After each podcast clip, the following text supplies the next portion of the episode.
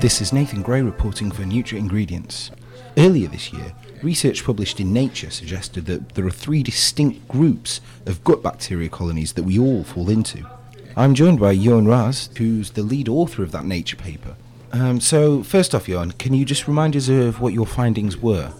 So, what we did was we had um, a, a, cohort of um, European people for which we did metagenomic sequencing as part of the MetaHit consortium.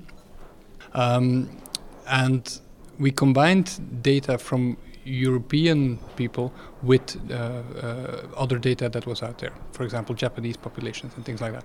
And we, when we compared the species composition and functional composition of these different uh, uh, flora, we, which we compared, we noticed something very interesting, namely that the flora did not cluster by country or by race, by gender, by age, but it clustered in groups, three different groups that contained Japanese and Americans, or Japanese and French, which is very weird because you wouldn't expect this. Um, given, for example, the, the, the, difference in genetic background, the difference in uh, in food habits between these different nationalities, and then we sought out to confirm this in other data sets when, when we combined this with data from other studies from, from other labs and we kept on seeing these three groups over and over again.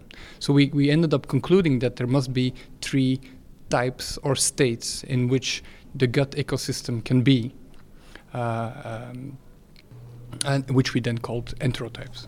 Okay, and so what exactly are, are, these enterotypes? My current feeling about enterotypes is that we know that in, in, in, in macro ecosystems there's also such thing as, as op- optimal constellations. And so I think this is also happening in your intestine. Your intestine is an ecosystem, and there's we think that there's only discrete conformations of certain combinations of organisms that co-occur uh, in which your, your, your, your gut can be, can, can, can exist. And do you believe that there'll be functional differences between these different ecosystem types? Yes, I, I think there are. The, the, the problem is at the moment we don't have much evidence for that yet. Also, I think because our cohort was not large enough. We, I mean, we managed, we, we discovered the enterotypes, but we, we didn't. I don't think we had enough data to describe them well enough. Um, but I, I, I, do believe there's differences because we, de- we see strong species uh, composition differences. We know these species, they have different metabolic capacities. They do get their, uh, their energy from different um, sources of, of, carbohydrates. So we, I, I, do think there's, a, there's, a, there's going to be a metabolic difference. And of course, this can have important repercussions because if you're in, in, a certain type and you metabolize your food and especially uh, also drugs, if you metabolize them differently, this can have huge impact in the way you eat and the way you, you should be treated in disease. Okay, and when you publish your Nature paper, you refer to these groupings as defined enterotypes. Now you seem to be thinking that it's more of a state or a configuration that can change. What's what's the reason behind this change in thinking? So the thing we don't we don't really know yet, right? In the study that we did, we only had one fixed time point for each of these uh, individuals.